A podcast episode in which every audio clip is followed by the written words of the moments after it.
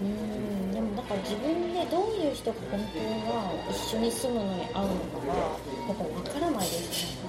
まあまあまあそれは。その自分の立場によっても変わっていくし、若い時は本当に一緒に演奏して楽しいとか、うんうん、なんかそこだけでもマッチングで演技服着てるとかね。そう演技服みんな着てるみたいな感じだったけどでも今度生活っていうものになっていくとまた別ですもんね。別だしすごくよくあるのが奥さんの方が有名になっちゃったとか。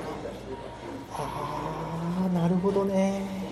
男の方がプライド高いからな。そうなんです。結構これって大きいですよね。けど全然ある話でしょ。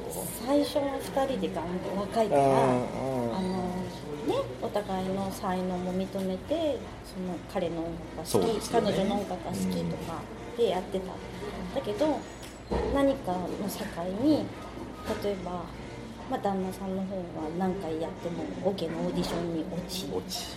奥さんポッと入っちゃいましたとか。だけど全然普通にありそうだな。あるある普通にある。なるほどね。そうなると最初はいいんですよ。それあのあなたはあなたうん私は私って思えるんだけど、意外と男性の方が気にする。いやそうかもしれあない。と収入のこととかもだしそうなってくるとやっぱり輝自分も頑張ってるのに奥さんの方が先に輝いていることに対してもやっぱり嫉妬は男性の方が強いからそれで男性が、まあ、浮気しちゃうとかダメになっちゃうとかでも反対にそれでもうまくいってる人もいるし長い目で見てでももちろん逆もまたあって女性もやっぱりすごく強いから。そうですね。プライドというか強いのやっぱね表現者だからね、うん、私は結婚はしてなかったけど年下の男の子と付き合ってる時に、はいはいはい。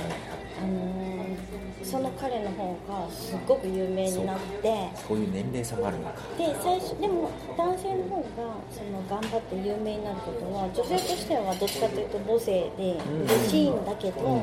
年齢が上ってことで、なんとなく引け目を感じて初めは同じとこに留学したりとか、うん。そういう夢に変わっていったけどでも先に彼の方がバーンって学校行っちゃって。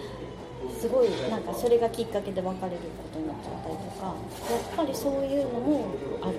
だから結婚も一概にそのその自分の家庭によって変わるのは仕方ないの